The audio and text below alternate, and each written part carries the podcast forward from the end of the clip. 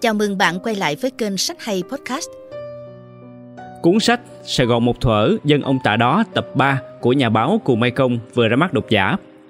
Nếu bạn đọc đã từng biết đến Cù Mai Công qua hai tập Sài Gòn một thuở dân ông tạ đó, hẳn sẽ ngạc nhiên thán phục trước kho ký ức ngồn ngồn của tác giả. Anh viết và kể những trang sách ngày một dày thêm, nhưng dường như bấy nhiêu trang viết vẫn chỉ là một phần nhỏ so với những gì nằm trong ký ức của anh. Tuy nhiên khác với các tập sách trước về ông Tạ, ở Sài Gòn một thuở dân ông Tạ đó tập 3, Cú Mai Công đã chọn một góc nhìn khác. Anh lùi lại xẻ dọc vùng đất khu trung tâm của ông Tạ và tỉ mỉ chọn ra những món ngon nhất để thiết đãi bạn đọc.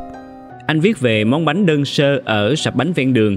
Anh kể về món phở đã nức tiếng gần xa. Ẩm thực của vùng đất Sài Gòn gia định được anh ghi nhận gần 120 trang sách với biết bao sự đa dạng. Có những món đơn sơ giản dị nhưng từ lúc nào đã trở thành biểu tượng của một vùng đất như ông tạ đệ nhất xôi bà lai? Bánh rán cô đó ngõ con mắt. Có món đã vươn ra biển lớn được xếp hàng cao trong danh sách ẩm thực thế giới như phở 79 nhà hàng đầu tiên ở quận Cam chiến thắng giải thưởng danh giá James Bird được xem là Oscar Grammy về ẩm thực. Hay như bánh cuốn bún mọc ông tạ ở San Jose, Bắc California đã vào top ẩm thực Mỹ chỉ sau 2 năm có mặt trên Yelp.com một trang web nổi tiếng dành cho khách hàng đánh giá chất lượng các quán ăn nhà hàng ở Mỹ. Rồi có những món đặc trưng hơn, không phải để ăn hàng ngày mà dành cho những dịp đặc biệt như mâm quả bánh cưới, kẹo lạc. Qua đó chúng ta được chứng kiến một đám cưới xưa như thế nào. Theo của Mai Công, Ẩm thực ông Tạ có hai điểm chung là giá cả bình dân và hương vị thơm lành của Bắc Nam Tư, hòa lẫn nét bình dị của món Sài Gòn gia định, lại có chất dân dã của món miền Tây, rồi hòa thêm chất Huế chất Quảng.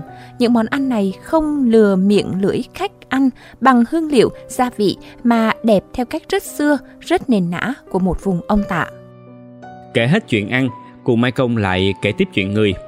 Người ông Tạ cũng đa dạng lắm, có người là đại gia của thời đó như ông chủ tiệm ảnh Á Đông với ngôi nhà cao nhất ông tạo một thời, biểu trưng và động lực làm ăn cho cả một vùng đất khi đó còn nhiều đầm lầy, kênh rạch, rừng cao su và cả mồ mã.